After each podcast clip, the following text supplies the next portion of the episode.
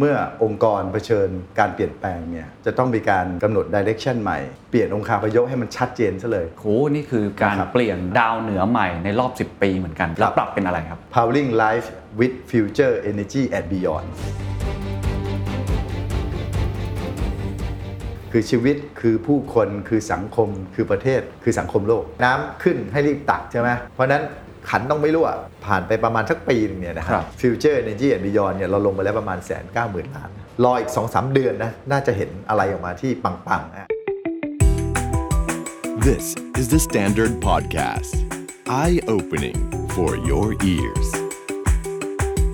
The secret sauce. สวัสดีครับ ผมเคนนักครินทร์และนี่คือ The Secret Sauce Podcast What's your secret? ทุกท่านอยากทราบไหมครับว่าบริษัทอันดับหนึ่งของประเทศไทย เมื่อเขาเจอกับสถานการณ์การเปลี่ยนแปลง เจอกับวิกฤต เขาเปลี่ยนแปลงตัวเองอย่างไร ใช่แล้วครับ ผมกำลังพูดถึงบริษัทปตทจำกัดมหาชน องค์กรที่ใหญ่ที่สุดในประเทศไทย ผมไม่ได้เรียกว่าเขาเป็นยักษ์ตื่นนะครับ แต่เรียกว่าเขาคือยักษ์ที่ไม่เคยหลับอยู่แล้ว แต่วันนี้เขากำลังจะเป็นยักษ์ที่เต้นได้อีกครั้งหนึ่ง เพราะเขากำลังจะมีการเปลี่ยนวิสัยทัศน์ครั้งใหญ่ครั้งแรก ในรอบ 10 ปี เปลี่ยนกลยุทธ์ เปลี่ยนโครงสร้างบริษัท และเปลี่ยนผ่านอุตสาหกรรมพลังงาน ไปสู่สิ่งที่เรียกว่า the future energy and beyond วันนี้ผมเดินทางมาที่ปตทครับ มาพูดคุยกับ CEO คนที่ 10 ซึ่งผมคิดว่าเป็นช่วงเวลาที่น่าตื่นเต้นที่สุดครั้งหนึ่งในประวัติศาสตร์ของบริษัทนี้ นั่นก็คือพี่โด่งครับ คุณอัตพลเลิกพิบูลนะครับ ท่านคนนี้ผมเคยคุยไปแล้วเมื่อปีที่แล้วก็คือปี 2020 ตอนนั้นต้องบอกว่าคอนเซปต์ของวิสัยทัศน์เนี่ยยังไม่ได้เป็นรูปเป็นร่างมากขนาดนี้ แต่วันนี้มันชัดเจนมากยิ่งขึ้น นั่นก็คือสิ่งที่เรียกว่า powering life with future energy and beyond ทุกคำศัพท์มีความหมายในตัวเองครับ powering life ก็คือการที่ให้ชีวิตนะครับเสริมศักยภาพ หรือการทำพาร์ทเนอร์กับคนอื่นมากขึ้น จะไม่ได้เป็นบริษัทที่ take over คนอื่นอย่างเดียว หรือโตรวยใหญ่อยู่คนเดียวอีกต่อไป The Future Energy หัวข้อนี้คุยกันได้เยอะมากและยาวมากครับ เพราะว่าเป็นเรื่องของการเปลี่ยนผ่านพลังงาน ทุกท่านทราบดีอยู่แล้ว พลังงานจากฟอสซิล ไม่ว่าจะเป็นถ่านหิน น้ำมัน หรือก๊าซธรรมชาติกำลังอยู่ในยุคที่เปลี่ยนผ่าน มีการประชุม COP26 เกิดขึ้นทุกประเทศออกมาประกาศครับ เรื่อง Carbon Neutral หรือว่า Net Zero ท่านนายกรัฐมนตรีเราก็ประกาศเหมือนกันก็คือ Net Zero ในปี 2065 คำถามก็คือองค์กรอย่างปตทที่มีบ่อน้ำบ่อใหญ่รายได้มากกว่า 90%มาจากพลังงานเหล่านี้ทั้งหมดเลย จะเปลี่ยนผ่านตัวเองยังไงไปสู่พลังงานสะอาด และจะเปลี่ยนผ่านยังไงไปสู่สิ่งที่เรียกว่า EV เรื่องที่ต้องชวนคุยครับ เพราะปตทกำลังจะก้าวเข้าสู่บริษัท EV Platform เขาตั้งเป้าจะเป็น New S-Curve ของตัวเอง และเป็น New S-Curve ของประเทศไทยด้วย อีกมิติหนึ่งคือเรื่องของคำว่า Beyond ครับ หลังๆ เราจะเห็นนะครับว่าบริษัทลูกของเขาเริ่มก้าวเข้าไปสู่ธุรกิจใหม่ๆ ที่ไม่ได้เกี่ยวข้องกับพลังงาน ไม่ว่าจะเป็น Life Science เกี่ยวข้องกับสุขภาพ เกี่ยวข้องกับยา เกี่ยวข้องกับอุปกรณ์ทางการแพทย์ รีเทลครับ OR ก็บุกด้านนี้โดยตรงนะครับทำเรื่องแพลตฟอร์ม ไลฟ์สไตล์ เข้าไปพาร์ทเนอร์ เข้าไปมีส่วนกับร้านอาหารหลาย ๆ ร้าน หรือเรื่องของอินฟราสตรักเจอร์โลจิสติกต่าง ๆ หรือแม้แต่เรื่องของ AI Robotics การกระโดดเข้าไปสู่อุตสาหกรรมใหม่ ๆ ที่เป็น New S-Curve ของประเทศ เพื่อที่จะทำให้ตัวเองนั้นมีความสามารถในการแข่งขันเพิ่มขึ้น เป้าที่เขาตั้งไว้ก็คือภายในปี 2030 ครับ บริษัทปตท จะต้องมีรายได้ จากธุรกิจที่ไม่ใช่ธุรกิจเกี่ยวข้องกับพลังงานแบบดั้งเดิม ก็คือเป็น Future Energy and Beyond 30%นี่คือความท้าทายนะครับ และนี่คือการเปลี่ยนผ่านที่ผมบอกเลยว่าไม่ง่ายนักนะครับ พี่โด่งจะมาเล่าให้ฟังนะครับ ว่าบทเรียนของเขาคืออะไร และเขากำลังเปลี่ยนผ่านตรงนี้มีความท้าทาย มีอุปสรรคอะไร และอะไรครับคือบทเรียนที่ทุกท่านสามารถเอาไปปรับใช้ได้ในองค์กรของตัวเองครับ ปีที่แล้วเราคุยกัน ตอนนั้นผมจำได้ว่าเรื่องของคอนเซปต์วิสัยทัศน์กลยุทธ์ของปตทที่เป็น CEO คนที่ 10นะครับตอนนั้นสนุกมากเลย แล้วก็ ครับ มันจะมีคอนเซปต์ว่า PTT by PTT พูดหลายมุมไม่ว่าจะเป็นพาร์ทเนอร์ไม่ว่าจะเป็น อ่า เทคโนโลยีหรือ transparency นะครับ แต่ว่าในปีนี้ที่ผ่านมา 2021 เนี่ยโอ้ผมต้องบอกว่าเห็นการเปลี่ยนแปลงของปตท และบริษัทต่างๆ ในเครือมาก ๆ มีการลงทุนขนาดใหญ่เยอะ ครับ เลยอยากจะชวนพี่โด่งคุยก่อนนะครับว่า ตอนนี้คิดว่าอะไรคือความท้าทาย หรือว่าอะไรคือกรอบวิสัยทัศน์หรือกลยุทธ์ของปตทที่กำลังจะมุ่งไปครับเป็นภาพรวม ครับ ก็ถ้าความท้าทายก็จะคล้ายๆกันกับที่พวกเราเผชิญอยู่นะครับ เรื่องที่ประเทศไทยนะฮะเจอผลกระทบจากโควิด ต้องเข้ามาสู่โหมดพลิกฟื้นทางเศรษฐกิจ ในส่วนความท้าทายของพลังงานก็เราก็จะเจอการเปลี่ยนแปลงเรื่องโลกร้อนเรื่องสิ่งแวดล้อมเนี่ย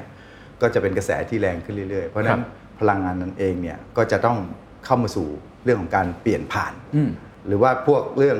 ดิจิทัลเรื่องเอ่อความก้าวหน้าทางเทคโนโลยีก็พอเราทราบดีว่ามันก็เปลี่ยนแปลงเร็วมาก ครับ เพราะฉะนั้นเนี่ยปอทในฐานะบริษัทพลังงานเนี่ยก็ต้องมีการปรับเปลี่ยนตัวเองนะครับ จริงๆเอ่อมันมีการต่อยอดจาก PT by PT ที่ในเชิงกลยุทธ์ เพราะฉะนั้นเนี่ยเมื่อองค์กรเผชิญการเปลี่ยนแปลงเนี่ย ทำยังไงมันจะต้องมีการกำหนดดิเรกชันใหม่ ทำไงมันถึงจะต้องมีการสื่อสารใหม่ ครับ นะฮะ สิ่งที่ทำนะฮะก็คือเราปรับวิสัยทัศน์องค์กรซะเลย วิชั่นขององค์กร วิชั่นเดิมที่เราใช้อยู่เนี่ยใช้มาเกือบ 10 ปีเนี่ย ครับ เราใช้คำว่าไทยพรีเมียร์มัลติเนชั่นแนลเอเนจีคอมพานี ครับ อ่าย้อนกลับไป 10 กว่าปีที่แล้วเนี่ยปอทอเองก็ก็ตอนนั้นในวงการน้ำมันวงการพลังงานสากลเนี่ยก็อาจจะยังเพิ่งเริ่มเพิ่งเริ่ม อ่าเข้าใจ นะ ครั ฮะ บ เพราะฉะนั้นเป้าเราเราก็อยากจะเป็นบริษัทน้ำมันไทยที่เป็นพรีเมียร์ด้วยนะพรีเมียร์ก็คือเป็นชั้นนำ ครับ ข้ามชาติให้เป็นที่รู้จักในวงการพลังงานของของโลก ซึ่งวัตถุประสงค์อันนั้นเนี่ยจริง ๆแล้วเนี่ยหนึ่งเพิ่มศักยภาพของของตัวองค์กรนั่นแหละในการคั ร บ ธุรกิจสองก็คือสร้างความมั่นคงทางด้านพลังงานให้กับประเทศ ครับ เพราะว่าบ้านเราอย่างที่รู้นะฮะเอ่อแหล่งพลังงานบ้านเราเนี่ยไม่ได้มีเอง การที่จะสร้างความมั่นคงทางด้านพลังงานประเทศเนี่ยเราต้องเข้าถึงแหล่งซัพพลายซอร์ส อืม ที่เข้าถึงแหล่งซัพพลายซอร์สเราก็ต้องออกไปทำธุรกิจ ครับ ทั่วโลก อืมเข้าใจ ต้องได้รับการยอมรับ ครับ นั่นก็คือวิสัยทัศน์ที่เราใช้มาเกือบ 10 ปี ครับ ทีนี้เวลาผ่านไปเนี่ยผมก็มาดูมาทบทวนดู ครั ว่า บ เอ๊ะเราก็น่าจะทำได้แล้วนะอ่ บรรลุเป้าหมายแล้ว บรรลุแล้วนะครับเอ่อเป็นที่รู้จักพอสมควรเราติดอยู่ใน Fortune ครับ 500 นะฮะเป็นบริษัทที่ใหญ่ที่สุด เรา list อยู่ใน Dow Jones Sustainability Index ครับ อะไรพวกเนี้ยในตลาดหลักทรัพย์เราก็มี Market Cap ใหญ่ที่สุด อืม เพราะฉะนั้นเอ๊ะมันฟูลฟิลแล้วประกอบกับความท้าทายใหม่ที่ ครับ พูดให้ฟัง เพราะฉะนั้นเราก็เลยบอกว่าเอ๊ะอย่างนั้นเราเปลี่ยนองคาพยพให้มันชัดเจนซะเลย โหนี่คือการ ครับ เปลี่ยนเรียกได้ว่าดาวเหนือใหม่ในรอบ 10 ปีเหมือนกัน ครับ น่าสนใจค ครั รับบ แล้วปรับเป็นอะไรครับ Powering Life with Future Energy and Beyond Powering Life อันนี้เป็น purpose ครับ เป็นวัตถุประสงค์องค์กร ครับ บอกให้รู้ว่าองค์กรอันเนี้ยตั้งขึ้นมาเพื่ออะไร เราจะเป็นองค์กรที่ช่วยขับเคลื่อน life คือชีวิตคือผู้คนคือสังคมคือประเทศ ครับ คือสังคมโลก อืม ด้วยอะไร with future energy and beyond บอกไปแล้วว่าเราด้วย future energy นะครับ ไม่ใช่ energy ปัจจุบันแล้ว นะ beyond นี่คือออกไปนอกวงของพลังงานแล้ว ครับ อ่ะอันนี้ก็คือเป็นเป็นวิชั่นใหม่ของเรา ก็เป็นอีกสเต็ปหนึ่งที่น่าสนใจ เพราะคว่ารับ ไม่ว่าจะเป็นเรื่องของวาย อ่าน นะครับที่ตอนนี้มันพูดถึงสังคมมากขึ้น ใช่ มันพูดถึงชีวิตของคนอื่น ๆ และไม่ใช่แค่ ใช่ ตัวองค์กรอย่างเดียวว่า เราจะเป็นบริษัทที่ยิ่งใหญ่อะไรแบบไหน ฮะ นั่นก็เป็นวิธีคิดที่ตอนนี้กำลังน่าสนใจมากนะครัคบรับ ในเทรนด์โลกรวมทั้งเรื่องของพลังงาน คือเป็น ฮะ future energy and beyond ซึ่งเนี้แหละที่น่าสนใจแล้วเราจะชวนคุยกันเพราะว่าการ ครับ เปลี่ยนผ่านในครั้งนี้ต้องบอกว่ามันไม่ง่ายสักเท่าไหร่ กลยุทธ์ที่จะตอบรับกับวิชั่นอันนี้เนี่ยมันมีอะไรบ้างครับ จริง ๆ แล้วตัวตัววิชั่นเนี่ยมันจะเป็นตัวบอกกลยุทธ์ไปในตัว ทีนี้มันก็มาสู่ถึงเรื่องการทำและนะฮะ execution แล้ว ครับ นะครับตัว powering life ก็เป็นพาร์ทของเออชีวิตของสังคมไป ครับ นะฮะมันเป็นตัวบอกคอนเซปต์ในการดำเนินตัวองค์กร อืม เราพูดถึงเรื่อง partnering เราจะไม่เติบโตคนเดียวนะ อืม เราจะเติบโตไปควบคู่กับชุมชนสังคมนะครับ นะฮะแล้วก็เรามีเพิ่มใส่เข้าไปว่า เราในฐานะบริษัทพลังงานเนี่ยก็จะมีส่วนช่วยผลักดันทำให้สังคมไทยเข้าสู่สังคมคาร์บอนต่ อืม ำเพราะเรารู้ว่าเทรนด์โลกเนี่ยยังไงเนี่ยประเทศเราเนี่ยก็หลบไม่ได้ ใช่ครับ ในฐานะเป็นสมาชิกในสังคมโลก ครับ with future energy and beyond อันนี้ตัวเนี้ยทำยังไงให้มันเป็นรูปธรรมมากขึ้นในการในการที่จะเดินไปข้างหน้าเนี่ยก็มีการเซตเป้าหมาย ผมใช้คำว่า go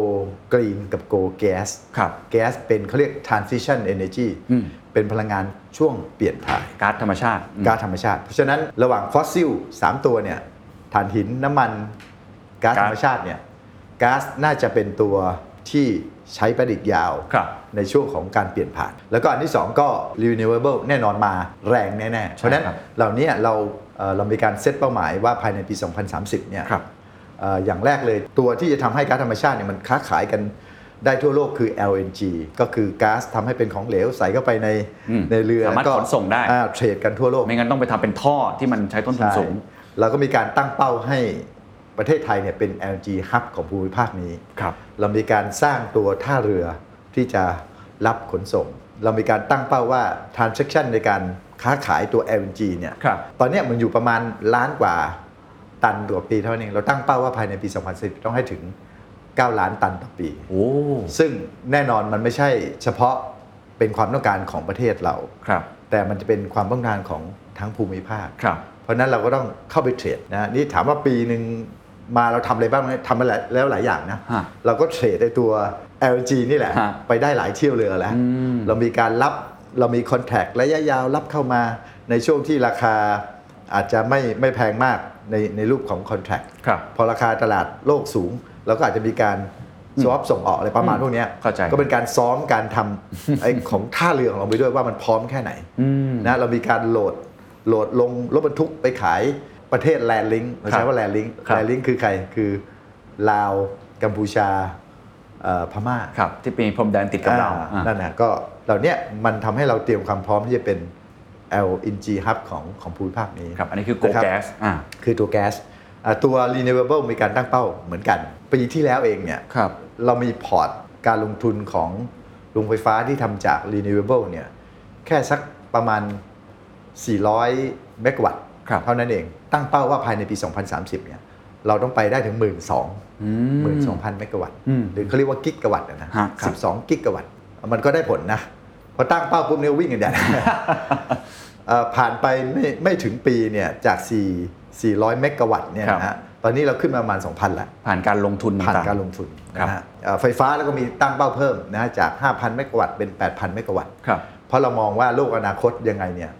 พลังงานสุดท้ายเนี่ยไฟฟ้าแน่นอน ใช่ นะฮะเอ่อเรามีการตั้งเป้าว่าอินคัมหรือว่าผลกำไรของ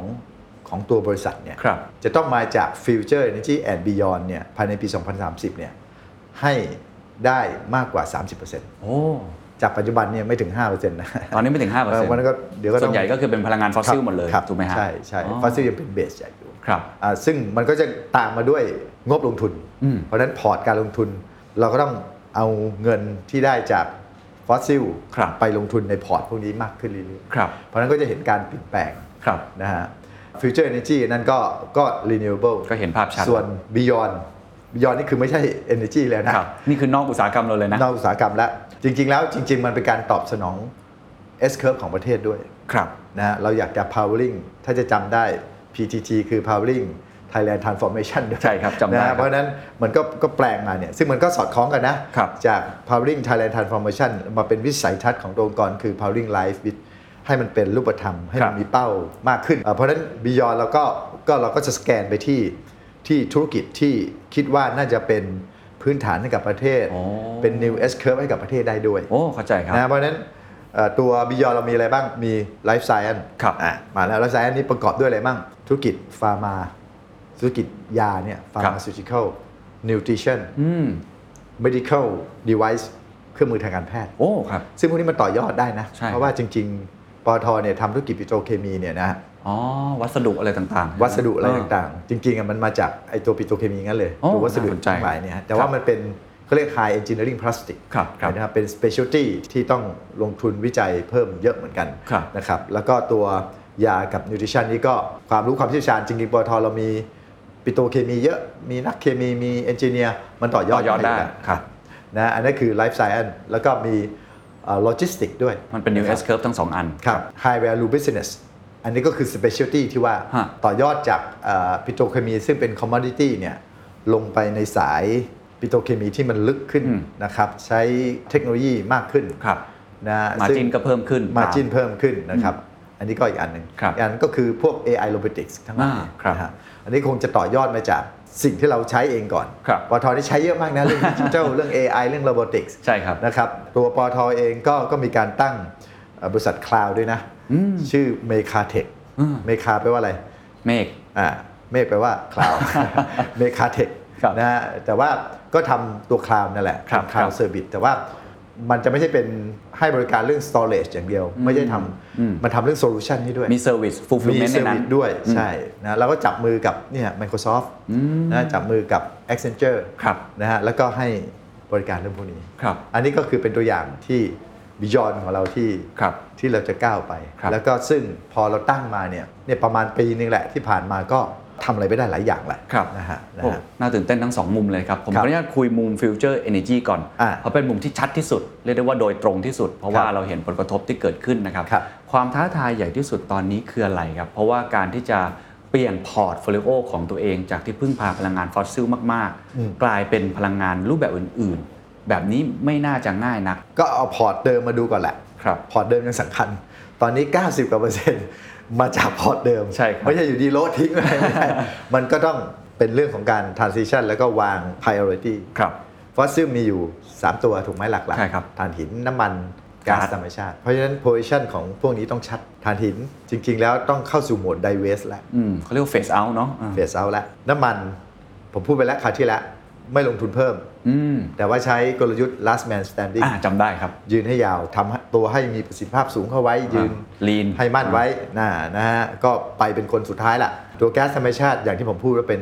เอ่อ transition ครับ เพราะฉะนั้น transition เนี่ยมันยังโต อืม เพราะฉะนั้นเรายังขยาย แต่ต้องขยายพอร์ตของเรา ดีมา ค ร์ บ ไซส์ที่ ครับ เพิ่มขึ้น เพราะฉะนั้นชัดเจนเห็นไหมฮะพอร์ตเดิมเราเนี่ยมันก็จะมีพอร์ตไม่โตแล้วก็ขยาย โอ้หด ส่วนนึ่ง ไม่โตขยายชัดเจน อ่าถูกไหม ฮะ ส่วนพอร์ตใหม่ก็คือ renewable ครับ ก็ต้องขยาย ครับ อย่างที่บอกก็ต้องตั้งเป้าให้มัน aggressive ไว้ ครับ หมื่นสองพันเมกะวัตต์เนี่ยยังไงเสียเนี่ยมันต้องไปลงทุนต่างประเทศด้วย อืม เพราะว่าประเทศไทยใช้ถ้าเป็น renewable เป้าปัจจุบันอะไรทั้งหลายเนี่ยมัน ไม่หถึงน่วยเป็นพัน อืม นะฮะไม่ได้หน่วยเป็นหมื่น อืม เราออกไปลงทุนต่างประเทศ ไปร่วมกับพาร์ทเนอร์ไปกับอะไรเนี่ยเราได้เทคโนโลยีมาด้วย อ่า อ่าที่พอเมืองไทยต้องการจะส่งเสริมเรื่อง renewable เราก็เอามา ครับ ใช้เอามาขยายในประเทศไทยได้ด้วย ครับ นะครับแล้วก็ตัว Future Energy เนี่ยมันก็จะมองไปถึงเรื่องของ Electric City Value Chain เลย อืม ไฟฟ้ามันมีอะไรบ้าง ครั ล่ะ บ ใช่ไหมฮะ นอกจากการผลิตแล้วมันมีการใช้ไง ครับ อ่ะการใช้ที่จะมาใหญ่เลยก็คือ EV EV อ่าน นะฮะเพราะฉะนั้นเราก็ลงไปด้วย เพราะฉะนั้ ครั น บ มันอยู่ใน Future Energy ด้วยนะ อ๋อ โอเค เข้า นะ ใจ อันนี้ ครับ เป็นคำตอบว่าที่เราไปจับมือกับ Foxconn Foxconn ครับ นะครับเอ่อเราทำเป็นระบบเลยล่ะ ก็คือว่าเราตั้งบริษัทขึ้นมาเรียกว่าอรุณ plus ที่จะดู EV ทั้งหมด EV value chain ทั้ง ครั หม บ ดนะฮะทั้งตัวชาร์จเจอร์ ครับ ทั้งตัวรถ ทั้งตัวแพลตฟอร์มทั้งหลายที่จะให้เซอร์วิส ครับ ตัวรถนี่ก็พยายามดึงการลงทุน อืม มาตั้งโรงงาน EV ที่เมืองไทย ครับ คือเราจะทำเป็นเหมือนแพลตฟอร์ม คล้ายๆ OEM อย่างนั้นถ้าผมเข้าใจไม่ผิดใช่ไหม ใช่ครับเอ่อมันก็จะมี 2 คอนเซปต์ จับกับแบรนด์ก็แบรนด์นี้มาลงทุน อ่า สร้างแบรนด์ ใช่ นี้ ครับ ก็ว่าไป ใช่ครับ แต่ที่เราจับกับ Foxconn เนี่ยมันเป็น business model ใหม่ อ่า ซึ่งยังไม่มีในโลกอ่าถ้าจะเร็วกว่าที่ที่เมืองไทยก็คืออเมริกาที่เดียว ครับ ที่เขากำลังจะสร้างโรงงานคล้ายๆกันเนี่ยนะถ้าเรานึกถึงตัวรถยนต์เนี่ยเหมือนกับฐานตัวสเก็ตบอร์ดอะ นะฮะเป็นฐานแล้วก็มีล้อเนี่ยไว้ฮะ ฮะ แต่ว่าความสำคัญของตัวฐานของรถ EV เนี่ยมันสำคัญตรงที่มันเป็นที่วางของแบตเตอรี่ อืม คอนโทรลซิสเต็มของ ครับ รถทั้งคัน ครับ นะเพราะฉะนั้นโนฮาตรงเนี้ย ใหม่มาก ใหม่มาก อืม รถพวกที่ทำเครื่องยนต์ทั้งหลาย ถ้าไม่วิจัยไม่มีองค์ความรู้ตรงนี้แน่นอน โอ้ เข้าใจแล้วครับ พอจะมาเป็นรถก็เอาตัวบอดี้มาครอบได้อะ อ่า ครับ สมมติแบรนด์ ABC เนี่ยสมมติเขามัวทำแต่เครื่องยนต์สำหรับภายในเพลินเนี่ยไม่ไม่ได้พัฒนาตัว ไม่ได้ EV คิดค้นอืม เออแต่พอถึงเวลาเฮ้ยแบรนด์ฉันต้องมีเนี่ยคุณเอาบอดี้คุณอะ ครับ มาเวิร์กกับวิศวกรเราแป๊บเดียวเนี่ยก็บอดี้มาครอบได้แล้ว ครับ แล้วโลโก้ก็เป็นแต่ละแบรนด์ไปเลย ครับครับ เพราะฉะนั้นมันก็จะกลายเป็นว่าโรงงานนี้เป็นโรงงานผลิต อืม เป็น OEM ของรถไฟฟ้าสำคัญคือสามารถดึงการลงทุนดึงเทคโนโลยีใหม่ อืม ๆ เข้ามาที่ประเทศไทยได้อัน ครับ นี้อันนี้จะดีมากถ้าสำเร็จนะฮะ ใช่ครับ อีกแนวหนึ่งก็แน่นอนก็ไปจับกับพวกแบรนด์ทั้งหลาย ครับ ซึ่งอันนี้เราก็มีเปิดช่องไว้แบบนี้เหมือนกัน เปิดช่องไว้ก็ อ๋อ ก็คุยกันก็ไม่ได้เขาเรียกว่าไม่ไม่ได้มีการผูกมัดกันถึง ครับ ขนาดนั้นไอ้รวมลงทุนนี้ก็ว่าไป ครับครับ เพราะแน่นอนว่ามันไม่ใช่ว่ารถไฟฟ้าทุกแบรนด์เอ่อจะมาใช้บริการตัว OEM แพลต นี่ ฟ หรอร์ อกมอันนี้ใช่ อ่าที่เขาใหญ่พอเขาบอกเอ้ยเดี๋ยวฉันสร้าง ครับ ฉันเองโรงงานรถไฟฟ้าฉันซึ่ง หลายแบรนด์หลายยี่ห้อเขาก็พัฒนาไป ครับ พอสมควรแล้ว ครับ นะฮะเพราะฉะนั้นเราก็คุยด้วย อ่า อ่าก็คู่ขนานไป เข้าใจครับ ทีนี้ ครั ผ บ มขออนุญาตถามทั้ง 2 มุมเลยได้ไหมครับ ครับ ทั้งในมุมของ future energy ครับ นะครับก็คือพวกพลังงานหมุนเวียนอัน อ่า ใหม่รวมทั้งการที่เราต่อยอด ตัว electric EV vehicle value chain ทั้งหมด อ่า ตรงนี้ value ด้วยเนี่ย chain ครับ อันนี้ก็ถือว่าเป็นเรื่องใหม่เหมือนกันสำหรับเครือปตท ครับ ถูกไหมครับ แล้วก็ ครับ เป็นเรื่องที่ว่ากันตามตรงมีคู่แข่ง ครับ มีเจ้าอื่นๆ ครับ ทั้งในประเทศไทยหรือว่าต่างประเทศที่มองอยู่ระดับหนึ่ง ฮะ โน้ตฮาวต่างๆ ผมไม่แน่ใจว่าปตทมีโน้ตฮาวที่จะกระโดดข้ามไปฝั่งนี้มากน้อยแค่ไหน อันนี้เราจะมีกลยุทธ์ในการแข่งขันตรงนี้อย่างไรครับ ผมว่าเราเราอาศัยความความเข้มแข็งเบสเดิมอะของ ครับ เรานะ ครั ฮะ บ เช่น อันแน่นอนเรื่องเงินทุน อืม สกิลในการบริหารจัดการ อันที่ 3 ก็อาศัยการเป็นเจ้าบ้านที่ดีนั่นแห ละ นะฮะคือคืออย่าลืมว่าคนที่เขามีธุรกิจมีเงินทุนเนี่ยเขาต้องหาพื้นที่ที่ที่เหมาะในการลงทุนของเขา ครับ เวลาเราคุยกับเขาเนี่ยเราต้องพรีเซนต์ให้ได้ว่า why why ปตทและก็ why Thailand อืม นะฮะเพราะฉะนั้นเป็นสิ่งที่ก็ทำงานหนักเหมือน กันนะ อันนี้ก็ต้องยอมรับว่า ใช่ครับ คุยนะฮะเพราะว่า Foxconn เนี่ยจริงๆเราเป็นการแข่งกันระหว่างเราเวียดนาม อ๋อเหรอฮะ ใช่ อ๋อ เขาเขาเขาเขาคุยคู่นะ โอ้ นะฮะเขามีช้อยส์ถูฮะกไหมฮะ ถูกครับ เพราะฉะนั้น เนี่ย อ่ามั มันก็ต้องผ่านการคุยกันอะไร ครับ พอสมควรก็ก็โชคดีที่รัฐบาลก็มีนโยบายเรื่องเรื่องสนับ EV สนุนพวกนี้เราก็พยายาม ครับ นะฮะนำเสนอว่าไอ้ตรงไหนที่มันจะถูกใจนักลงทุนอ่ะ อืม เราเวลาคุยกับฟ็อกคอนแล้วว่าเอ้ยเราสามารถเป็นตัวประสานในเรื่องของนโยบายรัฐที่จะส่งเสริมพวกนี้ได้ อะไรพวกเนี้ยมันใช้ศิลปะการบริหารจัดการหลายอย่างเหมือนกัน โอ้ มันไม่ใช่เรื่องโน้ตฮาวอย่างเดียว อ่า นะอ่ะมาเรื่องโน้ตฮาวเนี่ยผมเชื่อว่าทีมหรือว่าคนของปตทเนี่ย ครับ เรารับเข้ามาเนี่ยส่วนใหญ่เป็นเป็นวิศวะนะฮะแล้วก็ก็ต้องเรียนตามตรงว่าเป็นคลีนคลีนดังนั้นเพ ครั ราะฉะบนั้นความรู้ความสามารถในการที่จะไปเรียนรู้ใหม่ อืม ๆ หรือว่าการรองรับการถ่ายทอดเทคโนโลยีเราพร้อมไง ครับ นะแล้วเขาก็เชื่อว่าเราพร้อม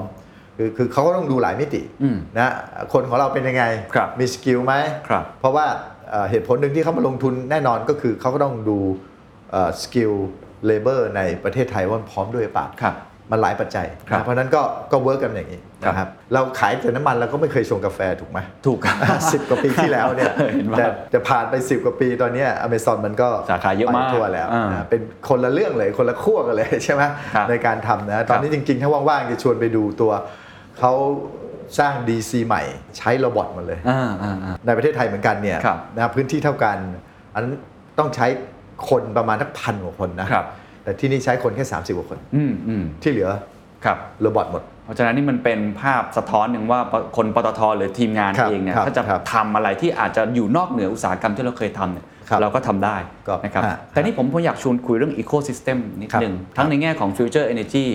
กับทั้งในมุมของตัว EV ขอเจาะตรงนี้ อ่า อันอีกสักนิดหนึ่ง EV เพราะว่า นะฮะ ใช่ โอเค EV กับ Future อ่า Energy เลยครับคผรั ม บ คิดว่าทั้งสองอย่างเนี่ยจะขับเคลื่อนไปได้เนี่ยมันไม่ใช่แค่ฝั่งภาคเอกชนอย่างเดียว แน่นอน ถูกไหม ค ค รั รั บบ ฝั่งภาครัฐ หรือว่าประชาชนเอง ใช่ ว่าจะเอาด้วยไหมเพราะนี่เรากำลังกระตุ้นส่วนที่เป็น supply แต่ ครับ ดีมานมันจะไม่เกิดขึ้นถ้าไม่มี incentive ไม่มีตัวกระตุ้นอะไรต่างๆ หรือสังคมไม่เปิดรับ ทั้ง ครับ สองมุมเลยทั้งพลังงานหมุนเวียนเองที่บางคนอาจจะมองว่าเอ๊ะมันยังดูแพงอยู่เอกชนก็อาจจะไม่เปิดประตูต้อนรับตรงนี้มากนัก ฮะฮะ นะครับหรือว่าฝั่งที่เป็น EV เองเนี่ยผมก็ไม่แน่ใจว่าเรามองตรงนี้ยังไง อันนี้เป็นภาพใหญ่แล้วว่า ครับ ผม ครับ ใช้คำนี้แล้วกันว่าสังคม EV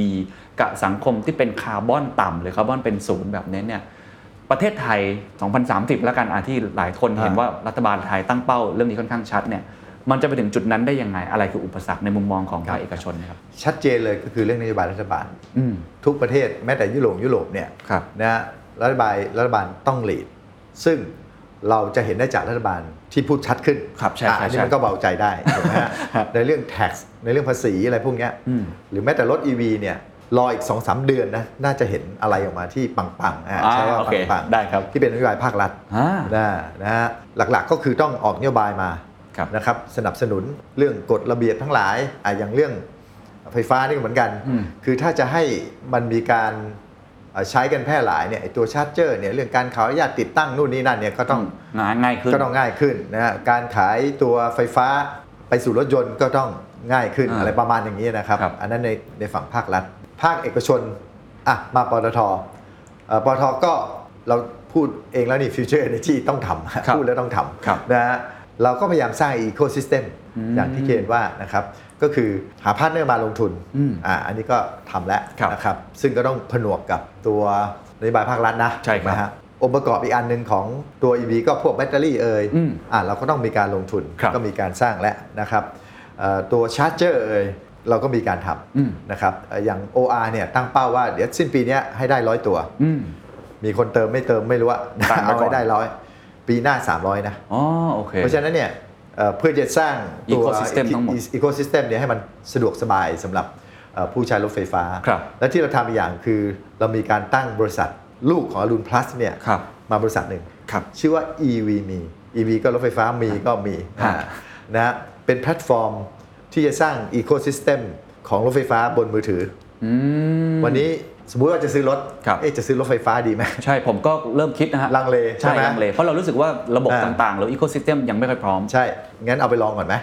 อ๋อเหรอ อ่า ฮะอ่ เพราะฉะนั้นเข้าไปใน EVM เนี่ยนะ ครั ฮะ บ มีให้เช่า โอ้ 7 วันก็ได้ 1 เดือนก็ได้ ครับ 2 เดือนก็ได้ ครับครับ แล้วก็หลากหลายยี่ห้อเลย อืม นะฮะเทสลงเทสลาอยากลอง นะ เอ้ยจริง ๆ ฮะ ได้ อ่าฮะโอเค เช่าแล้วเซอร์ไพรซิ่งก็คือเทสลาเราเอาเข้ามา 10 กว่าคันหมดแล้วนะ คนเช่าไปหมดแล้ว อืม เขาอยากลองกัน คืออันนี้เราเพื่อให้สร้างประสบการณ์กับผู้ใช้ สาง กระตุ้น ป ดี สบ มาก น รณ์ ถูกไหม ถูกแล้วก็ไปคุยกับพาร์ทเนอร์ ครับ คนที่ทำตัวชาร์จเจอร์ทั้งหลายเนี่ย EA เอยอะไรเอยเนี่ยเป็นพันธมิตรหมด อ๋อ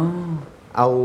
โลเคชันเขาเข้ามาใส่ในแอปนี้หมด เพราะฉะนั้นอยากจะวางแผนในการชาร์จก็เปิดมันก็จะมีแมป เข้าใจละ ชาร์จเจอร์อยู่ไหน ครับ แล้วก็ตัวรถ EV เองก็เรามีบริการให้สร้างความมั่นใจให้คนเลยนะ ครับ เลือกรถเสร็จนะปึ๊กปึ๊กปึ๊กนะเอาเริ่มวันนี้เวลานัดมีเจ้าหน้าที่ขับมาถึงบ้าน โอ้ แล้วก็สอนแนะนำว่าใช้ยังไงอะ ครั ไร บ ยังไง ขับไปแล้วแบตหม ด โทรเข้าไป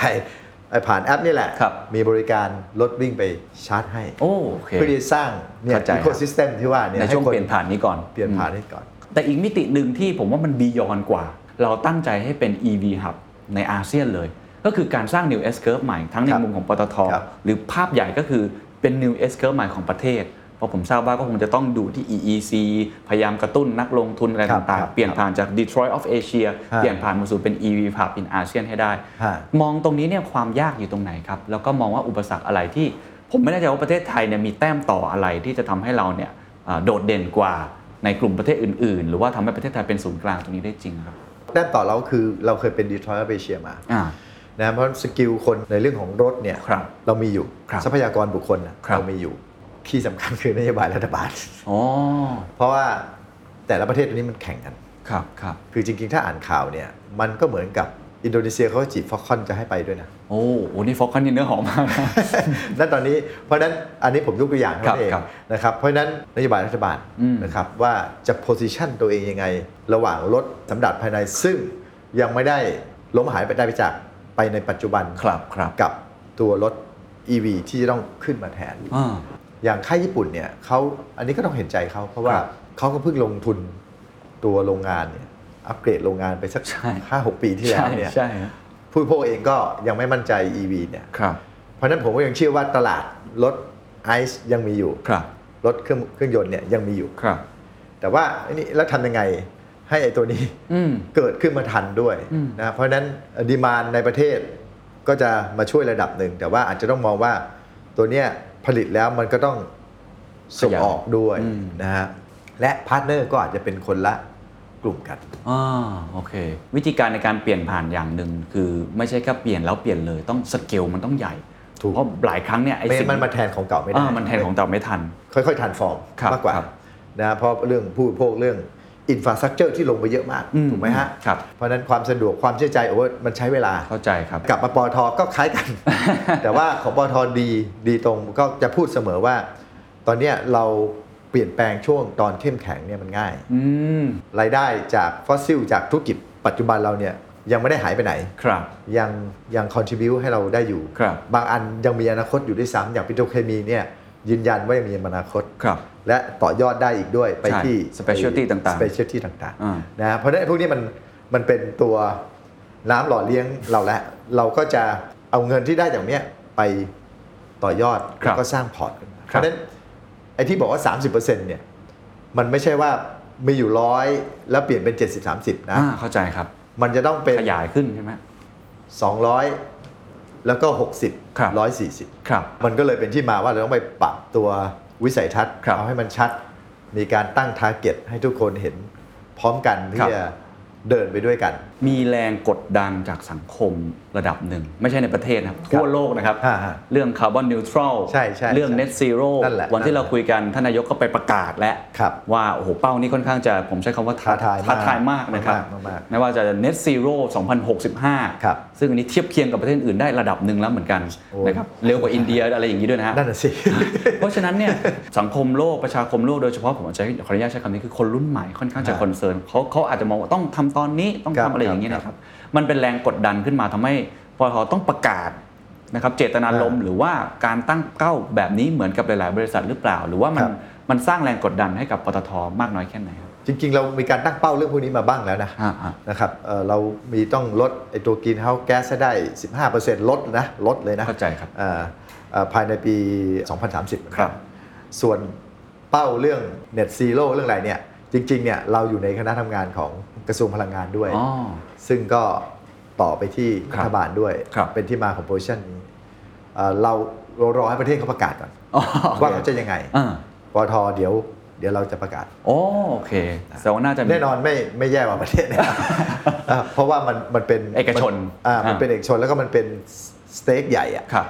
ที่จะมีผลกับประเทศอะ ใช่ครับ นะฮะ ถูกครับ นะฮะ เพราะว่า อัน จ นี้ ริงๆมันก็จะมีผมไม่แน่ใจว่าทางปตทมองในแรง บางคนใช้คำว่าแรงกดดันก็ได้จากนักลงทุนด้วย ครับ อย่างที่บอกโอ้โหปตทนี่เป็นเป็นมัลติเนชั่นแนลใช่ไหมฮะ นักลงทุนระดับโลกหลังๆ ก็มีเรื่อง Green Financing ฮะ เรื่องการลงทุนอะไรแบบนี้มากยิ่งขึ้นเนี่ยเป็นแรงกดดันอีกทางหนึ่งด้วยถูกไหม ใช่ใช่ซึ่งเป็นแรงกดดันแล้วก็จริง ๆ มันก็เป็นโอกาสในการทำนู่นนี่นั่นใหม่ปตทเราออกบอลเราเรียกว่ากรีนบอล อ่าครับครับ ระดมทุนมาขายแป๊บเดียว หมด ใช่ เพราะว่าเรามีโครงการที่ไปดูเรื่องสิ่งแวดล้อมเยอะมาก อืม ซึ่งแน่นอนจะไฟลิ่งได้เนี่ยมันต้องผ่านใครทีเรียนะเอ้ย ใช่ครับ คุณต้องมีโครงการเอ่อชัดเจนว่าคุณทำอะไรเราปลูกป่าที่ไหน เรามีไอศูนย์เรียนรู้เรื่องที่ไหน ครับ พอได้ปุ๊บเราก็สามารถออกได้ อืม เข้าใจว่าเป็นกรีนบอลแรกของในอาเซียนเอ่อแล้วก็ถือโอกาสไปทำพันตัวเราเองด้วย อืม ว่าเอ้ยนี่ไง คุณออกกรีนบอลได้คุณต้องมีแอคทิวิตี้ที่ เข้าใจครับ ผ่านการ คือเราต้องทำจริงแหละมันถึงจะออก certify green bond ใช่ ได้ ใช่การทำธุรกิจก็อย่างที่บอกว่าเอ่อจริง ๆ มันเป็นเทรนด์โลกอยู่แล้ว ครับ นะฮะเราเราก็ไม่ต้องมองเป็นแรงกดดันเราก็มองเป็นโอกาสที่จะ อ่า เปลี่ยนนะแล้วก็เมื่อกี้พูดถึงเด็กรุ่นใหม่ใช่ไหม ครับ ปตทตอนเนี้ย Gen Y ประมาณ 58% อืม อ่ะคุณบอกว่าต้องทำก็คุณก็มาทำด้วยกันไง ชวนเขามาทำเลย ก็จะโจรมาทำ สมมติว่าต้อง ถูกไห empower ให้โอกาสเขาเย อ่า อะ แน่ ขึ้น นอนแน่นอนนะ อื ฮะ ม ก็ก็อย่างที่บอกว่ามันก็แคสเกตลงมาเรื่อย ครับ ๆ ใช่ไหม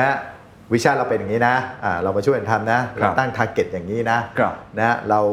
อย่างเราตั้งอรุณพลัสใหม่ขึ้นมาเนี่ย อืม ก็เอาน้องๆรุ่นใหม่เนี่ยเข้าไปเยอะเลย อืม จริงๆเด็กปตทซะเยอะนะครับ เราเอาคน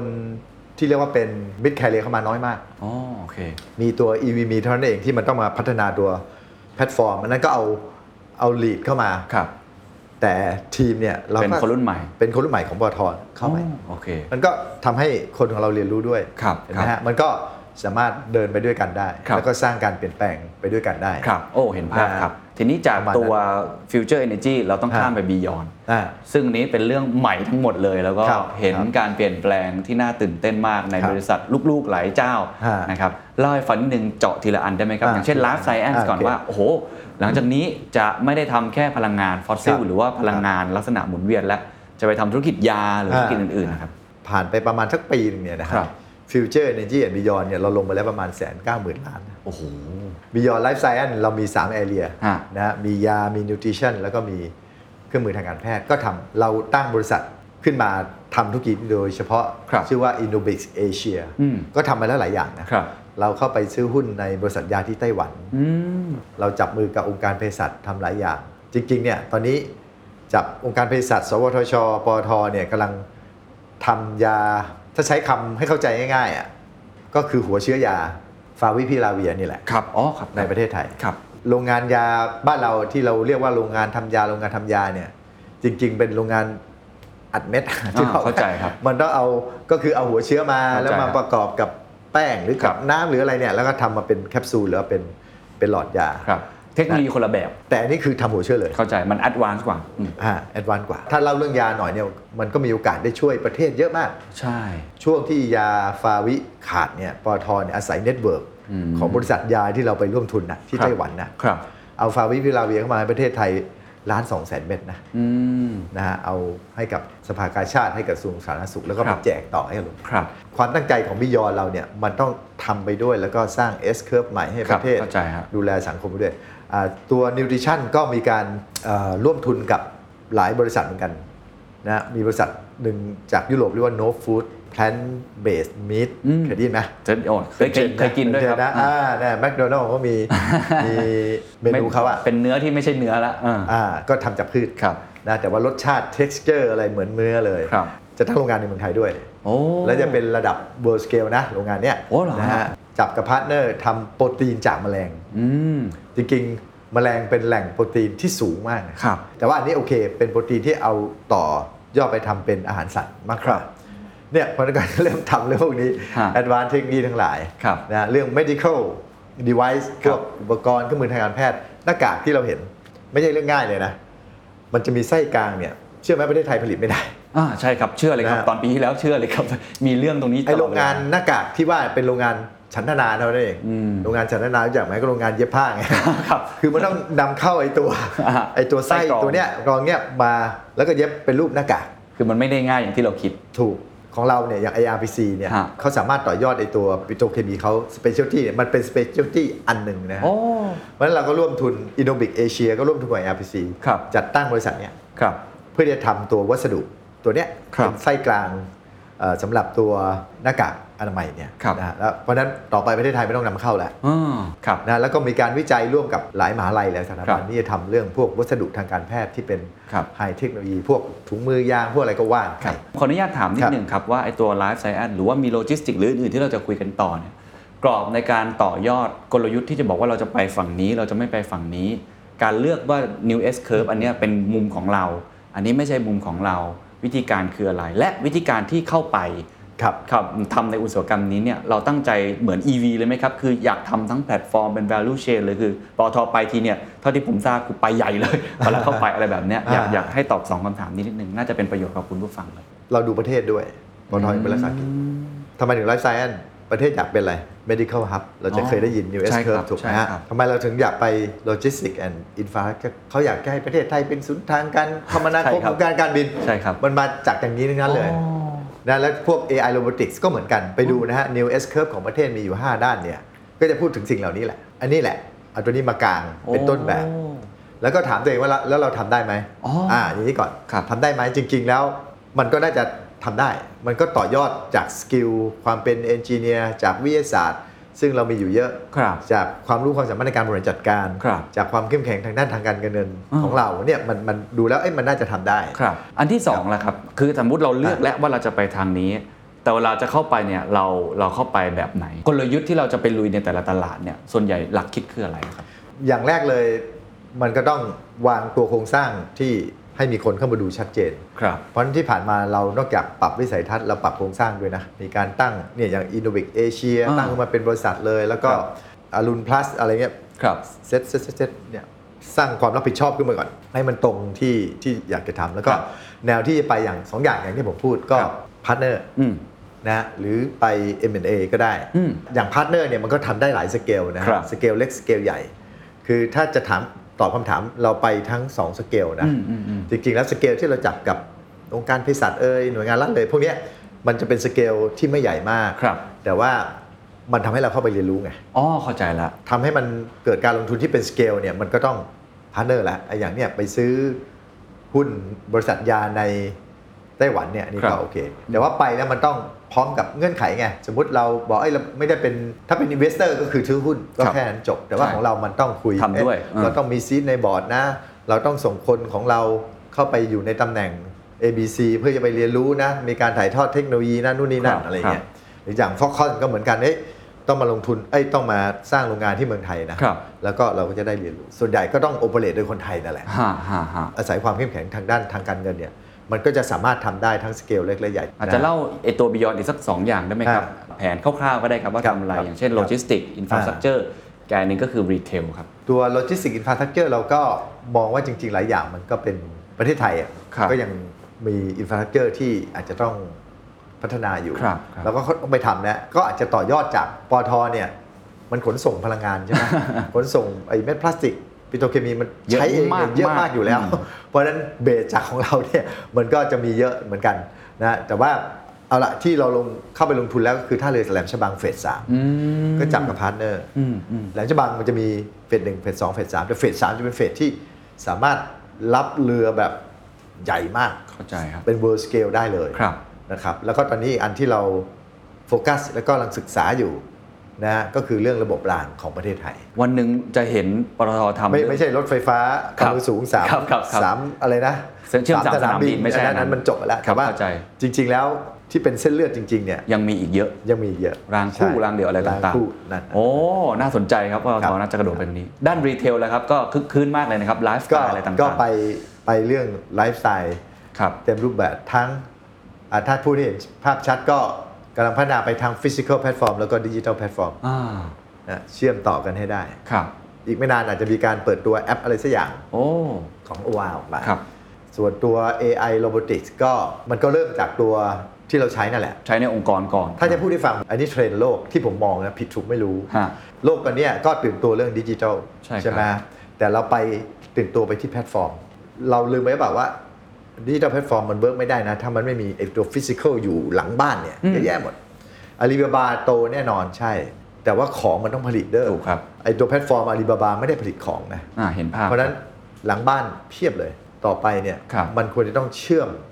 ฟิสิก a l ที่ว่าเนี่ยเข้ากับแพลตฟอร์มให้ได้ โอ้ เห็นภาพครับ มันต้องไปพัฒนาตัวนี้ โรบอติกเทคโนโลยีต่าง AI and Robotics ๆอ๋อโอเค Autonomous ระบบเลเซอร์จำเป็นแล้วผมว่าไปได้เยอะ ซึ่งทางปตทจะมาทางนี้ที่จะ ครับ สนับสนุน ครับ แพลตฟอร์มอะไรต่างๆ มากก ใช่ ว่า ใช่เพราะแพลตฟอร์มผมว่าเราก็ทำมันเยอะแล้ว อะ ใช่ไหมอ่า OR OR เขาอาจจะทำแต่ว่าเขาทำเพื่อเชื่อมกับ Physical ถู แพลตฟกครั อบ ร์มของเขา แต่ว่าไอ้ปตทบอกว่าจะมาทำเหมือนกับ Agoda ผมว่ามันเราเราเราไปทำข้างหน้าดีกว่า อ่าเห็นภาพครับ ไอะอย่างโดรนเนี่ยก็ ก็ ก็เป็น เน้ ฟิ น สิกอลมากเหมื วั อน น ห กั นึ่ น งนะหรือว่าพวกตัวระบบออโตเมชันทั้งหลาย ครับครับ ที่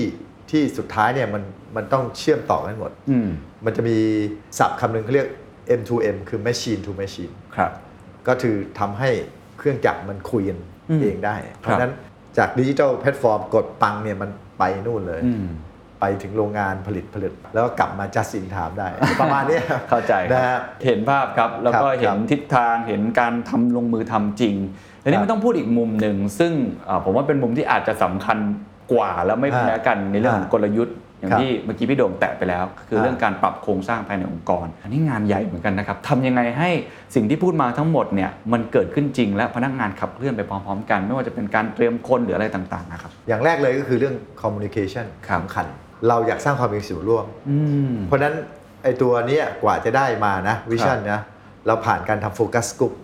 อ๋อเหรอ เอาน้องๆเนี่ยเจนวน้องๆเพิ่งเข้ามาใหม่ เข้ามาด้วย โอ้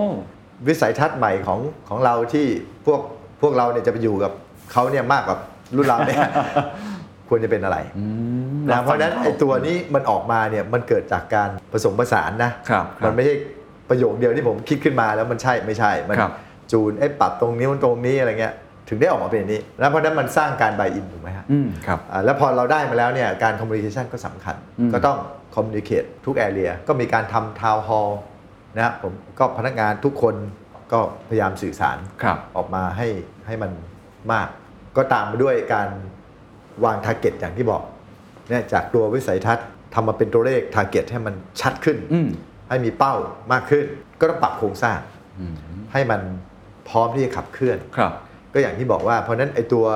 ฟิวเจอร์เอเนจีตัวบิยอนอะไรพวกเนี้ยมันก็จะมีการปรับโครงสร้าง แม้แต่ตัวธุรกิจเดิมธุรกิจแก๊สธรรมชาติเนี่ย ก็ปรับ เดิมเนี่ยก็ก็ดูแต่ตัวโครงสร้างพื้นฐานดูท่อดูโรงแยกดูอะไรพวกเนี้ยแต่ว่าจะให้เป็นฮับเนี่ยมันต้องมีหน่วยหน่วยมาร์เก็ตติ้งขึ้นมานะ แต่ก่อน คอนเน็ก การ์ กับ ด ต่างชาติม เออการ์ดเขาไม่มีมาร์เก็ตติ้งนะ อ๋อ เขาก็ เข้าใจ ดูแลลูกค้าเท่าแต่ตอนนี้ก็ต้องมีนะหน่วยเทรดดิ้ง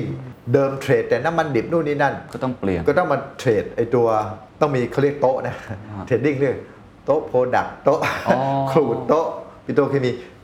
โต๊ะ LNG ที่จะเทรด ครับ เนี่ยมันก็ปรับโครงสร้างอันนี้แม้แม้แต่ตัวเดิมก็ต้องปรับ อืมอืม ไอ้ตัวใหม่ก็ต้องเซตขึ้นมาใหม่ ครับ ตั้งบริษัทใหม่ อืม อะไรที่จำเป็นต้องตั้งเป็นบริษัทก็ก็ตั้ง ครับ แต่ว่าก็ต้องมีโครงสร้างข้างในตัวองค์กรเนี่ยเป็นคนคอยไล่กำกับด้วย โครงสร้างที่แข็งแรงก่อน ถูก ชัดเจนว่านี่ อ่า คือตอบกับเป้าตอบกับวิสัยทัศน์ เนี่ย มี ก็ มี ก็ มีแร ทำ ง เป็นระบบ ต้านไหมครับ กับการเปลี่ยน เพราะอย่าลืมว่าทุกการเปลี่ยนแปลงก็ต้องอัพสกิลต้องรีสกิล ครับครับ ถ้าไม่ทำนี่เผลอๆนี่ไม่แน่ใจว่างานที่ เหนื่อย ทำอยู่จะเป็นยังไงด้วยนะครับ ก็ก็ถือว่าโชคดีอะว่าเราเราเลือกจังหวะเปลี่ยนตอนที่เรายังเข้มแข็งอย่างที่บอก มันเป็นการเปลี่ยนโดยการ expand ไง อ่าจริง มัน ครับ ไม่ใช่ดาวไซด์ อ๋อ ถ้าดาวไซด์เนี่ยจะเหนื่อยมาก ซึ่งผมก็คอมมูนิเค e ผู้บริหารว่าเฮ้ยต้องรีบทำช่วงเนี้ยช่วงที่เข้มแข็งนะมันเหมือนเราสร้างของใหม่อะโดยที่ไม่ต้องไปลบของเก่าทิ้ง อืม ของเก่ามีดาวไซด์บ้าง แต่ว่าก็อาจจะไม่เยอะ แต่พอดาวไซด์เขาแล้วเนี่ยเขาสามารถย้ายมาดูของใหม่ได้ อ๋อ อัพสกิลรีสกิลให้เขาซะ ครับ นะฮะแล้วเบสพวกนี้เบสพื้นฐานพวกนี้เขาก็ดีอยู่แล้วล่ะ ครับ ก็มองเป็นเรื่องของการสร้างโอกาส ครับ เพราะฉะนั้นแรงต้านก็จะไม่เยอะอันแรงกังวลก็ค งมี ถูกไหม ฮะ บางคนเฮ้ยของใหม่ฉันจะทำไหวเปล่าวะ ฮะฮะ แต่มันมันยังมีเบสเดิมอยู่ไง ครับ ก็รองรับเขาได้ ครับ ในตรงนั้น แต่ว่าใครที่พร้อมไฟแรง อยากเรียนรู้ใหม่มาเลย โอเค มีเวทีให้ หลายธุรกิจเนี่ยเราเปิดให้กับคนรุ่นใหม่โดยเฉพาะเลยนะ ผมเข้ามาแรก ๆ ผมก็จะเรียกคุย ท่านผู้ว่าเดิมท่านผู้ว่าเทวินเขาเขาเซตเซตไว้กลุ่มหนึ่งแหละ ครับ เรียกว่ากลุ่ม Espresso อ่าจำใช่ Espresso ใช่ Solution ถ้าจะจำได้อันนั้นจริงๆเป็นวันแรก ๆ ที่ผมผมมาพวกผมเรียกนี่มาคุยกันเลยนะ อ๋อ แล้วถามว่าอยากทำอะไร อยากทำอะไร ทำไมถึงถึงทำไมถึงไปฟังกลุ่มนี้ก่อนนะครับ อย่างที่บอกอะดูแล้วสตรัคเจอร์ของเราเนี่ยจริง ๆ คนรุ่นใหม่เยอะอยู่ อืม แล้วองค์กรเรามันต้องเปลี่ยนแปลงไงมันต้องทำอะไรใหม่ๆไง ครับ มันก็ต้องทำจากคนรุ่นใหม่นั่นแหละ อ๋อ ก็เลยไปฟังเขาก่อน นะฮะก็ฟังเขาก็เดิมอาจจะตั้งไปว่าเอ่อทดลองเป็นโปรโตไทป์เป็นอะไรเนี่ยอยากลองไหมอยากทำหรือว่าอยู่ในเป็นแ a บสเกลผมว่าเอ้ยเรื่องของจริงกันเลย ดีกว่า ชวนพวกเนี้ยบอกว่าไอ้ที่เราลิสต์มาเนี่ย ครับ พวกธุรกิจใหม่น้องๆ เขาก็จะโอ้ไป คือเราไปลงทุนผ่านเขาเรียก CVC ด้วย ครับ Venture Capital ครับ corporate นะฮะ อืม ซึ่งน้องกลุ่มเนี้ยเขาดูอยู่ ครับ แต่การดูผ่าน Venture Capital มันคือการใส่เงินถูกไหม เข้าใจไม่ได้ลงมือทำไม่ได้โน้ตฮาวอะไรต่าง ณเดวันอันนั้นผมจำได้ผมพูดตอนนั้นยังไม่ได้ขึ้นมาเนี่ย แต่ผมพูดกับน้อง เฮ้ย ลงไปต้องตามไปดูเด้ ออนะขอซีดเป็น observer เวลาในคณะพิจารณาการลงทุนน่ะว่าเขาจะไปหยอดเงินบริษัทไหน ครับ เพราะฉะนั้นจุดมุ่งหมายเราไม่ได้ใส่เงินแล้วเอาเงินกลับมาเยอะๆ ไม่ใช่นะครับ สำหรับเรื่องนี้ลิสต์มาให้หมดว่าไอกองทุนที่เราไปเลือกลงทุนเนี่ยมันลงทุนบริษัทอะไรบ้าง ๆ ครับ และบริษัทไหนน่าสนใจบ้าง อืม มีบริษัทไหนที่เราอยากจะไป direct invest กับเขาไหม อืม ก็ไปคุยซะ ครับ เพราะฉะนั้นน้องๆพวกนี้ก็ทำเนี่ย ครับ คือเขาก็ list มาพรีเซนต์อะไรน่าสนใจน่าสนใจ ผมก็บอกว่า แล้วใครอยากทำอะไรที่ยู list มาแล้วยูอยากทำจริงอะ ทำเลย ทำเลย แล้วตามบริษัท คือพี่โด่งเนี่ยเหมือนกับเปิดโอกาสให้กับ อ่ะก็ให้เขา คน ทำ รุ่นใหม่มากมาย เพราะฉะนั้นปัญหา ครับ แรงต้านอะไรต่างๆ เนี่ยก็อาจจะลดน้อยถอยลง อ่ะ เพราะว่าอยากทำอะไรอ่ะให้ทำเลย เน้น อ่ะ สร้าง ตั้งบ การ ริมีษัท ส่ว ไป น เล ร่ ย วมพนักงานก็ให้เขามีโอกาสมีแคเรียผ่านเวลาตั้งบริษัทใหม่มันมีฝ่ายใหม่เกิดมีส่วนใหม่เออเขาก็ อืมมีโอกาสได้เติบโต มีโอกาสได้เติบโต ครับคีย์เวิร์ด นะฮะ สำคัญผมว่าวันนี้ที่ที่ผมได้นะครับ ครับ คือถ้าองค์กรจะเปลี่ยนเนี่ยถ้ามีโอกาสนะให้เปลี่ยนตอนที่แข็งแรง ใช่ อะไรต่างๆเนี่ยแรงต้านหรือวิธีการต่างๆเนี่ยมันอาจจะสมูทขึ้น ครับ แต่ว่าก็ต้องถามเพิ่มเพราะเมื่อกี้เอ่อพี่โด่งก็บอกว่าก็ยังมีความกังวลอยู่บ้าง อาจจะไม่ถึงขั้นแบบโอ้โหต่อต้านหรืออะไรต่าง ฮะ ๆ ส่วนตัวพี่โด่งเองในฐานะเป็นผู้นำเนะฮะมีอะไรกังวลเป็นพิเศษไหมครับเท่าที่ทำมาหรือว่ามองไปในอนาคตนะครับ แน่นอนการเปลี่ยนแปลงเนี่ยเราไปในแอเรียใหม่ๆเนี่ยความการมุงแรกก็คือเรื่องความสำเร็จนั่นแหละคือมันยังมองไม่เห็นหรอกในวันนี้ ใช่ไหมมันต้องอีก 4 ปี 5 ปี ครับ ยังไม่มีใครตอบได้ แต่ก็ต้องทำไปให้ดีที่สุด ครับ การสร้างมีส่วนร่วมแนวร่วม อันนี้ก็ก็เป็นเรื่องว่าพยายามทำมากกว่า ครับ อย่างโควิดเนี่ยมันมีปัญหาใช่ไหมฮะที่จะปกสื่อสาร ติเนี่ย อืม เอ่อเราจะทาวน์ฮอลล์กับพนักงาน ใช้วิธีก็ต้องใช้เทคโนโลยีนั่นแหละเลยทำให้มันละเอียดขึ้นซะเลยปตทมันจะมีสายงานหลายสายงานมากบริษัทใหญ่ใช่ไหมมีรองระดับรองเป็น 10 ผมเลยใช้วิธี ผมไปทีละรองเลย อ๋อ ไม่ใช่ตัวรองคนเดียวนะหมายถึงทั้งสาย ทีม เขาอะ อ่าเข้าใจครับ ทั้งทีมเลย แทนที่ บ ป อก ว่า ติถ้าเกิดว่ามาเจอกัน ทาวน์ฮ ก็ อลล์ จะ มัน ที ที ม ม ใ ใหญ่ หญ่ ๆอันนี้ก็ไปไปไปไปไป สำคัญใช่ไหมครับ การคุยเป็นทีมเล็ก สำคัญ จริง ๆ มันเริ่มมาจากนี้มันเริ่มมาจากที่เราเป็นห่วงพวกทีมที่เขาอยู่หน้างาน ๆอ๋อ ที่เขาดูเรื่องโรงงาน เสี่ยงหน่อยเนาะอ่า เสี่ยงหน่อยคือคืออย่างนี้เล่าให้ฟังนิดหนึ่งคือ ผลงานเราดีเกิดจากราคามันดีขึ้น มันก็แค่ส่วนหนึ่งนะครับ เ แต่ส่วนหนึ่งเรื่อง operation excellence อีกส่วนหนึ่งคือเรื่องเราไม่ได้มีปัญหาเรื่องจะต้องชัดดาวน์โรงงานเราจากโควิดเลย ครับ ราคามันดีเพราะของมันขาด ของมันขาดเพราะหลายโรงงานมันปิดนะ อืมอืมอืม ปิดเพราะไอ้โควิดนี่เยอะ มาก หมายถึงทั่วโลกนะ ใช่ครับ อย่างปิโตรเคมีอะไรพวกเนี้ยนะครับ ครับ ทีนี้เราดูของเราดี พูดง่ายน้ำขึ้นให้รีบตักใช่ไหมเพราะฉะนั้นขันต้องไม่ รั่ว ทำขันไม่ให้รั่ว เห็นภาพเลยครับ แต่ว่าจะทำอย่างนั้นได้มันเหนื่อย อ่า คือน้องๆ หน้างานเขาเหนื่อย เขาไม่ได้กลับบ้านนะเราต้องเป็นระบบปิดนะ เราใช้คำว่า lock up and seal เราไปเหมาโรงแรมทั้งหลัง ใช่ครับ แล้วก็ให้เขาอยู่ เพราะฉะนั้นอยู่ระหว่างโรงแรมกับ ใช่ โรงงาน เป็นนโยบายรัฐบาลเลยตอนนั้นอืม ใช่ใช่แล้วก็เราทำต่อเนื่อง ไปนานๆมันเครียด ไปคุยกับน้องๆ พวกเนี้ย อ๋อ เริ่มจากคุยเฮ้ยน้องๆ พวกนี้เอ้ยขอบคุณเขาเอ้ย ครับ ขอบคุณนั่นนู่นนี่นั่น เราช่วยกันดูแลแอสเซทมันไม่ใช่แอสเซทของปตทอย่างเดียวมันแอสเซทของประเทศนะ อืม ลงแยกการ์ดดับนี่คือไม่มีไอ้การ์ดถุงต้มใช้ทั้งประเทศนะ อะไรประมาณเนี้ยก็พยายามเชียร์อัพให้กำลังใจเขา ก็เริ่มมาจากนั้นแล้วสักพักเราก็เลยว่าเฮ้ยอ้าวพวกที่เหลือเดี๋ยวเราเดินสายด้วยเลย อ๋อ มันก็ใช้ ซึ่งน่าจะเป็นสิ่งหนึ่งที่ผมไม่แน่ใจว่าก่อนหน้านี้มีคนเคยทำแบบนี้หรือเปล่าในในปตทการคุยไล่คุยไล่ฟังแบบละเอียด โอเค เทคโนโลยีมันช่วยด้วยถูกไหม ครับ ฮะ ครับ แต่ว่ามันก็น่าจะเป็นสิ่งที่ ไม่แน่ใจอาจจะไม่ อ่ามี มีนะ แต่เราคุยเราคุยเราเน้นว่าให้คุยสบายๆ อ๋อไม่ใช่มาแบบพูดอะไรเป็นสคริปต์ไม่ใช่ ไม่ไม่ไม่ก็เขาบอกอะไรให้พูดให้ฟัง ผมก็สไลด์สองสามแผ่น เล่าให้เขาฟังเท่านั้นเองให้เขาเห็นภาพว่าเอ๊ะตอนนี้องค์กรเราอยู่ตรงไหนอ่ะที่เหลือเปิดคำถาม ถามได้หมด เรื่องส่วนตรงส่วนตัว งานอะไรเล็กทำอะไร ไปเรื่อย ก็ เปื่อ คุยเล่นกัน ออก็คุยเล่นกันก็จะได้ไม่ไม่ซีเรียสด้วยอะไร ครับ ด้วย ผมว่านี่เป็นสิ่งสำคัญนะครับทำให้คนรู้สึกว่าความเป็นผู้นำที่คุณอัตพลมีมันจับต้องได้นะครับก็เลยอยากจะมาถามช่วงท้ายๆแล้ว เราคุยมาทั้งหมดในการเปลี่ยนผ่านอะไรต่างๆทั้ง ครับ ความท้าทายอุปสรรคโอกาส ผมคิดว่าอย่างหนึ่งที่สำคัญก็คือความเป็นผู้นำนี่แหละ คือคนที่เป็นคน lead change ผมเคยอ่านหนังสือเล่มหนึ่งเขาบอกว่าผู้นำเนี่ยมันมีแบ่งได้สองประเภทง่าย ๆ มีผู้นำยามออกศึก กับผู้นำยามสงบศึก ยามสงบศึกก็คือโอเคเศรเศรษฐกิจธุรกิจไม่ได้มีความท้าทายอะไรมาก ก็ทำเดินต่อไป ออกศึกก็คือเนี่ยความท้าทาย ซึ่งผมว่าปัจจุบันเป็นอย่างนั้นจริงๆแล้วก็ อาจจะเป็นอย่างนั้นตลอดไป ฮะ เป็นไปได้คือมันต้องมีความเป็นผู้นำที่เพิ่มมิติขึ้นมาเนี่ยครับการเข้าไปคุยกับกลุ่มเล็กๆอะไรต่างๆ ถามพี่โด่งว่าสำหรับตัวเองเนี่ยครับความเป็นผู้นำในยุคที่ต้องเปลี่ยน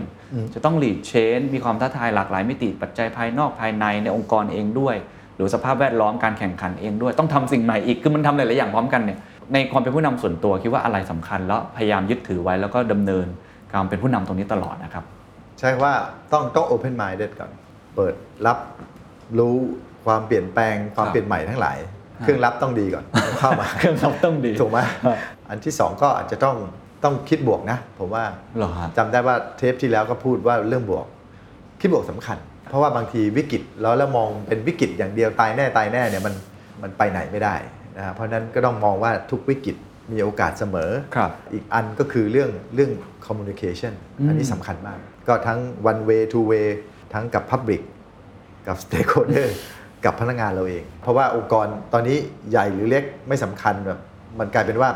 มันต้อง resilience มันต้องมีความยืดหยุ่นพอที่จะ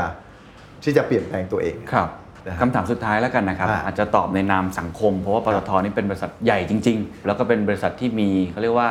สเต็กเยอะกับทุกคนมาก ครั ๆ บ นะครับสังคมได้อะไรครับ จากวิสัยทัศน์ของปตทนี้ ถ้าผมไม่ได้เป็นผู้ถือหุ้น ครับ ไม่ได้เป็นคนเล่นหุ้น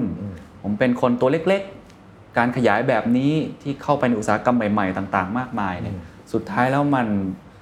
มันเกี่ยวอะไรกับ ครับ ประชาชนครับ ตัววิสัยทัศน์อย่างที่บอกเราใช้ว่า powering life อันนี้เป็น purpose ครับ ไอตัวที่ตามมาเนี่ยมันต้องตอบตัว purpose ถูกไหมตัวปตทเนี่ยเวลาผ่านไปยังไงก็ตามเนี่ยนะฮะหน้าที่ที่ต้องไม่เปลี่ยนคือเรื่องความมั่นคงทางด้านพลังงานของ อืม ประเทศ ครับ